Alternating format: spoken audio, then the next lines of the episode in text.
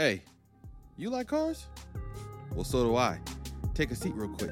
You're listening to Car Quicks.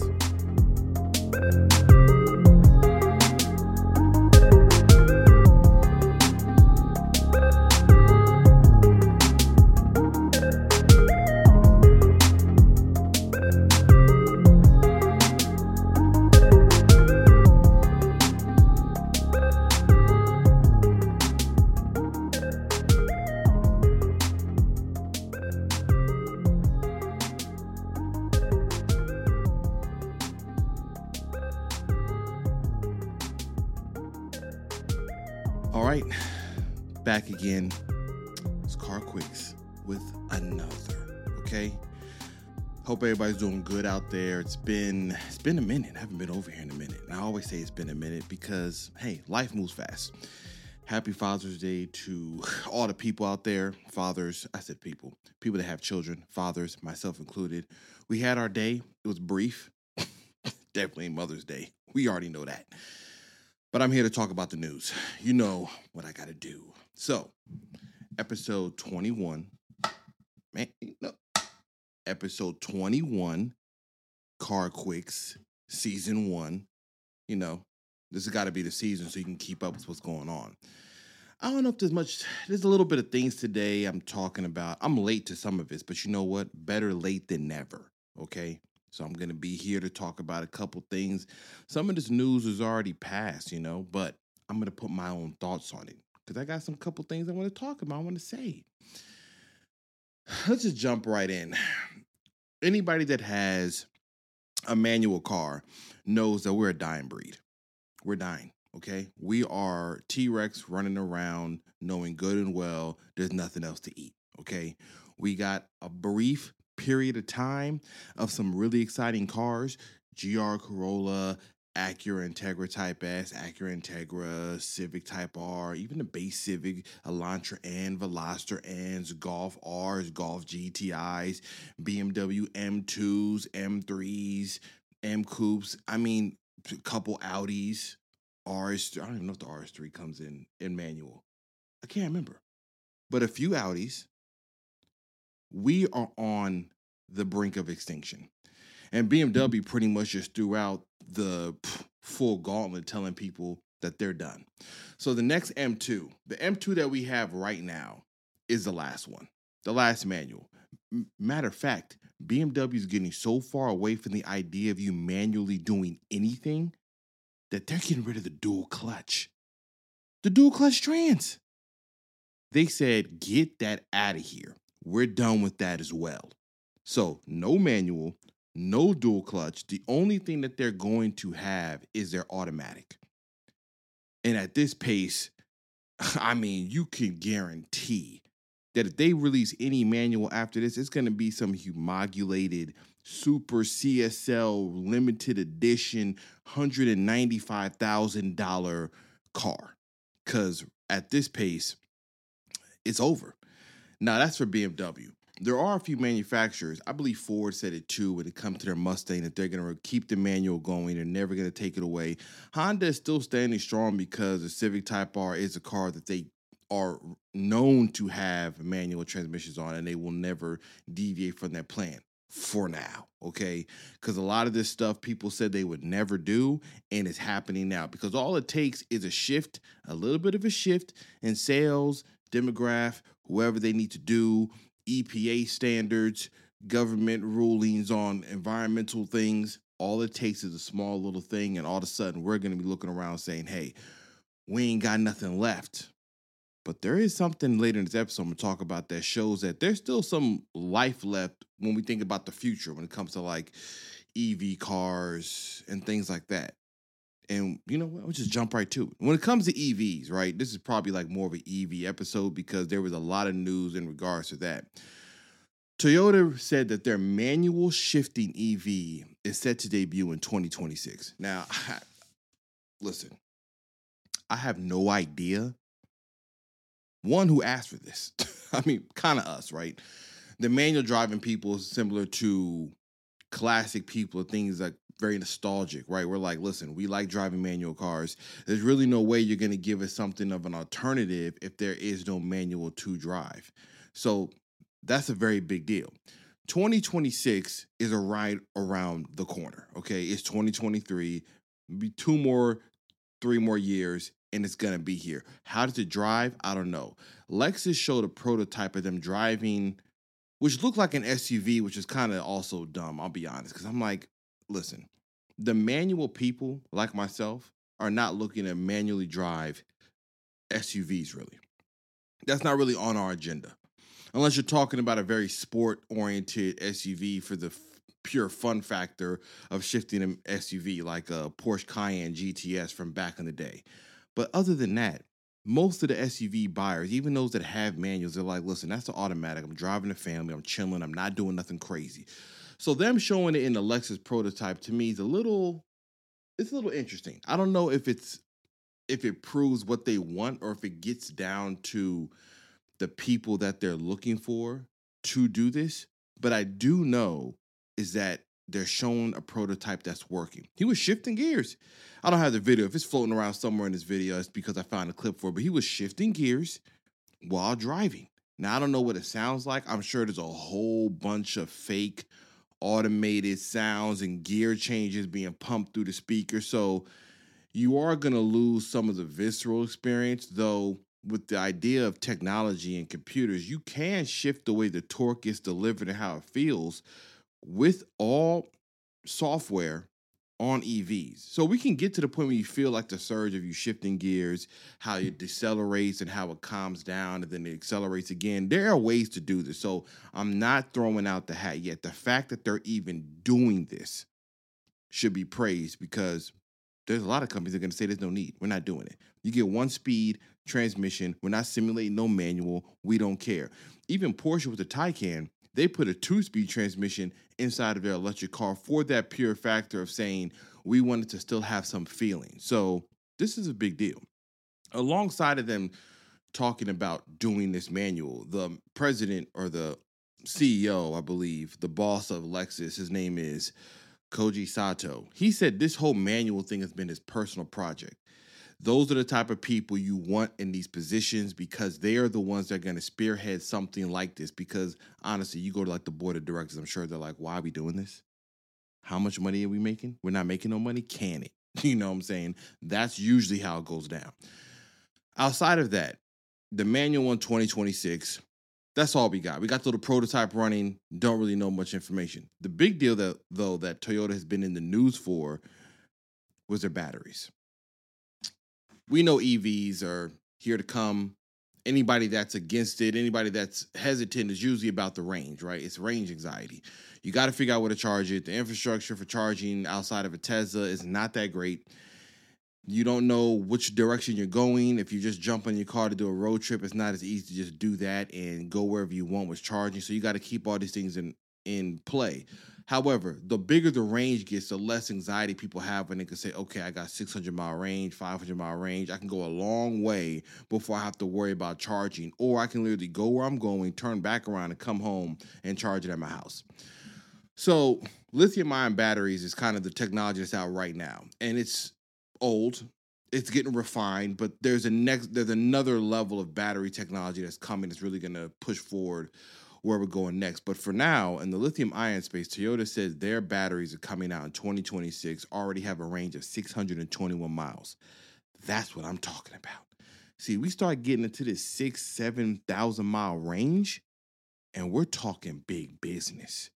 620 mile range, I mean, unless you have a huge diesel truck with a massive gas tank, nobody's really getting that type of mileage. Hybrids can pull that or get close to it because I have a Toyota Sienna hybrid and that one can get close 500 I've seen some people get it up to 600 just by doing a whole lot of tricks, hypermiling, and things like that. But the standard is about 500 on a tank of gas. We start getting to the 600, 700 range. This one also better technology, better de- better development, I could say. So it charges from 10 to 80% in under 20 minutes. And that's depending on the kilowatts you have, but it also shows you that we're starting to we're starting to bring down that charging speed, that charging time, I mean. That's really what also stops people because they're like, I'm not about to sit around for 35 minutes every time I take a road trip somewhere to charge a car because who wants to do that? Nobody. Nobody's trying to do that. So I understand completely somebody saying, I'm not really down for having to worry about charging and then worry about where I'm going to charge and for how long. So it's a it's a very good reason behind stopping or slowing down what you're doing. However, Toyota's breakthrough was for lithium ion batteries, and that's in 2026, 27. The same time the manual EV comes, they're starting to bring in their batteries. Now, Toyota is a little bit behind, some would say, around the curve when it comes to EVs because they're very, very much settled on hybrids being the current thing to do, and then we're moving into EVs. But Toyota is massive company, massive R&D, so they're catching up incredibly fast to everybody else when it comes to what they're developing. The big headliner was what they did with their solid state batteries. So solid state batteries is the next iteration of battery technology everybody is banking on to very much changed the entire trajectory of EVs. Toyota had a breakthrough in that technology where they got one of their batteries in solid state to run 930 miles on one charge. That's crazy. 930 miles on one charge changes the game drastically. It changes it for everybody. One single charge, 930 miles. That's more than your weekly commute for most people, unless you really, you know, like over the road hauling or something like that. Day to day commuting, nine to five regular commuting, uh, almost a thousand miles. That's about two weeks worth of full on driving and you charging one time. What's even crazier is that the the solid state batteries can also charge even faster, talking about 80% in like 10 minutes. We're getting into uncharted waters. But the waters that we are uncharted, we kind of want to be in them. 930 miles, that's at the top of a range, top range as far as the solid state technology that they have. That's due somewhere around 2028, 2030. Like I said, we're close. Within a 10 year gap of time, there's going to be some drastic changes with whatever's available in the automotive space, what technology we already have, and what is available to us. By 2027, though, their first solid state battery will be here with a range of about 745 miles. Again, wildly large ranges. This is what we're talking about. So, most of the time, if there's an argument against EVs, it's this 200 mile range is is weak. I mean, I can understand it. 300 mile range is like okay, it's getting better. Four to 500 is kind of getting better in the conversation where we can start considering it. But I can get when people see 200 to 300, they're like, I'm not dealing with that. Like, that's every single other day. I'm either charging or doing something because how you run the car and what you do in it also plays a factor with how the car is going to perform and how much battery range you have. You can hypermile it, shut things off, and do all this and get more. But some people, they're like, I'm running this car how I want to drive it. So if I have to dial down what I'm doing, then what's the point? Nobody wants to drive a car where they're constantly staring at the dash, looking at the miles go down, and they're like, yo, turn off the radio. Okay, okay, okay, well, cool, cool. We got one more mile back. Nobody trying to do that. So to see the bigger range and the bigger batteries when it comes to these solid states from Toyota is a very big deal.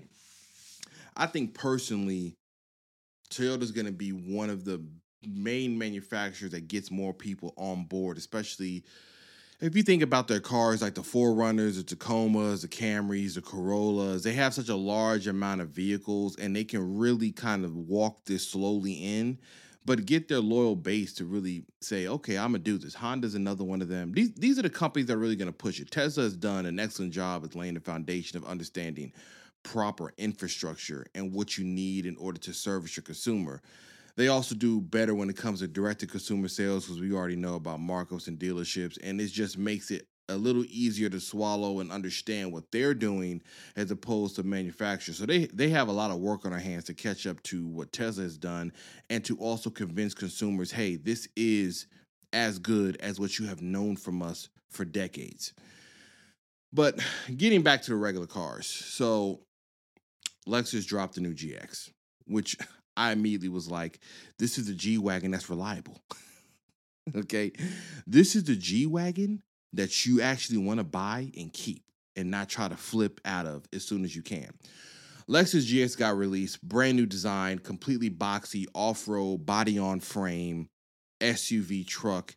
I'm actually, I'm, I'm very surprised they kept it like this, to be perfectly honest. I really thought that they were going to go down the path of either softening up the GX, tailoring it to more the LX crowd, maybe I don't know, maybe more like the I don't want to say Defender because the Defender kept their look too. So I'm just surprised that they went as boxy as they did. You see it floating around me. It looks great. Now I know this is a br- another flying break in the air, so some people are gonna say it and be like, "Dude, this does not look good." It's very brute, right? But that's the point of that car, right? So you get a twin turbo V6, 349 horsepower, 479 foot pounds of torque. But I'll be right out the gate. This is not no highly efficient truck. Okay, it gets 17 miles to the gallon. All right. I mean, listen, the people that buy this car were never really looking for hybrid technology or the most gas mileage you can get. The people that are buying GXs already know what time it is. So this kind of just falls in play. Give me the power, give me the torque. That's what they want. Apple CarPlay, Android Auto, 14 inch screen as you see inside the interior, which I do like because this is very much a very upright sitting vehicle, but I like how they kept the dash very simple, very clean, very much utilitarian, right? I wouldn't think they would do this, but they have. Other features, premium, luxury, and Overtrail trim. And the Overtrail trim is really the is really the big hailer, as you can see. 33 inch tires on a car from the dealership is nuts. I mean, this is truly overlanding on the luxury side of things there is a plug-in hybrid. There is a not a plug-in hybrid. There is an electronic locking differential. That's for true off-road. You get 21 speaker stereos, a 10 speaker standard, wireless charging. It's a luxury truck that can just so happen to do a whole lot on the off-road. But let's just say off-road isn't your thing. You're like, I don't really care about that car because I ain't trying to do no off-roading. The only thing I'm off-roading on is maybe a curb that I misjudged. Okay, that's my off-road they got the Lexus TX, which is essentially the Lexus version of the Toyota Grand Highlander, which is their answer to the Telluride, the Palisades, basically, or the Volkswagen Atlas, all these new SUVs that have proper third rows, not these suggestions that are in like the current Highlander, or maybe they were in the original size Honda Pilot. Like these are longer wheelbase vehicles that can actually fit people in the third row not your children, not people you don't like, actually adults can sit there and actually take a ride. So the TX is another big deal for them. This is more, this is a hybrid, plug in hybrid, two liter four cylinders, the base one. I think the base engine makes about 275 horsepower. The top of the range LX5 500H Plus has a 409 horsepower plug in hybrid, which is, I'll be perfect. I'm sweating over here. I'll be perfectly honest. That is crazy. 409 horsepower in the plug-in hybrid is a lot. So to see that is impressive. On top of that, you have 30 miles of range just straight off electrical. Like electrical 30 miles to range, which is perfect because where I live, that's like exactly what you want for running to the grocery store. It's only like 10 miles away. Go there, come back, not even using gas. 33 miles, 30 miles per gallon on the normal, 33 on the all electrical range. The trim levels are the 500, the 350, the 500, the 500 plus models. That's what gets you all the way to the 409 horsepower. In between that's a 366 horsepower engine as well. Not a plug-in hybrid, regular V6, 24 miles to the gallon, all-wheel drive on all of them. As you can see, the styling, I'll be honest, I kind of think the Grand Highlander looks better. I got them side by side, as you can see. I think it's because the grill on the Lexus they try to make it very you know you kind of know it's a hybrid. It's very kind of sleek, blocked off front end. It looks better in certain colors. It doesn't look terrible here. Though I still say the Grand Highlander looks better because it has more squared off aggressive type of look. That kind of talks to me more. The Lexus one probably talk to those that kind of like that look where it's very smoothed off in the front and you don't see much when it comes to how the car is. So Personally, I think it looks good. I don't think it's a terrible idea. However, this is going to cost a lot. like you're not getting the Grand Highlander's already in the 50k range. You know good and well the Lexus one is going to be somewhere in the 60 70 range. The GX same thing, 70 80 range comes out in 2024. The TX I believe comes out a little bit earlier, maybe closer to this summer, but equally not that cheap. I mean, this stuff is a Lexus. So if you're jumping into the Lexus dealership looking for Toyota prices, I guess you got the wrong directions because you need to go down the street. And uh in some random news before I wrap this all up, it's like I said, it's a, little bit of a you know 20 minute short one. Volkswagen somehow managed to sell out of their limited edition Volkswagen Golf R 3 333 limited edition $82,000 hatchback. So in Germany, things sold out in eight minutes. I didn't know that there were that many people willing to put out near 85 grand on a hatchback. But you know what? Given the markups I've been seeing on GR Corollas and Type Rs and Integra Type S's, I'm here to say that people got money and they got money to spend. So, so Volkswagen released the specs for this 329 horsepower in their Golf R. It looks cool. Like I'm not gonna say it doesn't. The color, it's in your face, is bright. I like how it looks. You get the 333, you know, insignia some on the car inside the interior. Top speed 168 miles an hour, I guess, for the Autobahn people that you can go even faster. But I mean, it's a cool thing. It's cool to see the last run of these because I don't even know what the future is of the Golf name. Don't know if they're gonna do a Golf R again. Really don't know what the redesign could be. But right now they got the MK8 ver- mm, you know, Mark 8 of the Golf and the GTI and the Golf R. So this is kind of like a very special one that clearly when you only have 333 options, I can't imagine it won't sell out. So that was kind of like the random news on that part. I found it very interesting that they sold out so quickly. Porsche 918 successor. I already did a short on that. You see it again. I mean, this looks just ridiculous. This is the most fire looking new hypercar that's come out outside of Koenigsegg and the Jesko and all the cars that they make. Speaking of Koenigsegg, they took back the uh, zero to 249 mile an hour to zero from Rimac, from Rimac and the Nevera. So if you know you're buying these three million dollar hypercars, just know that uh, if you have one on order, slow now, which is which is crazy. You know, I'll be back. There's more news coming up. This is just one quick. I just wanted to get it out there. Some information I had. The EV world is changing. Listen, this battery stuff, they get this going correctly. We got things to talk about. Manual's about to be dead officially. Listen, there's a group out there on Instagram called Say, you know, Manual Transmission, the Manual Transmission Preservation Society. That's what I believe it's called. Yes. Go support them. Cause we're, we're listen, we're dying. We're out of here. I'll see y'all around again. I got another one coming up right up front behind this. Do as you wish. Do as you may. It's Car Quicks. It's Cameron, your host. I'll see y'all around.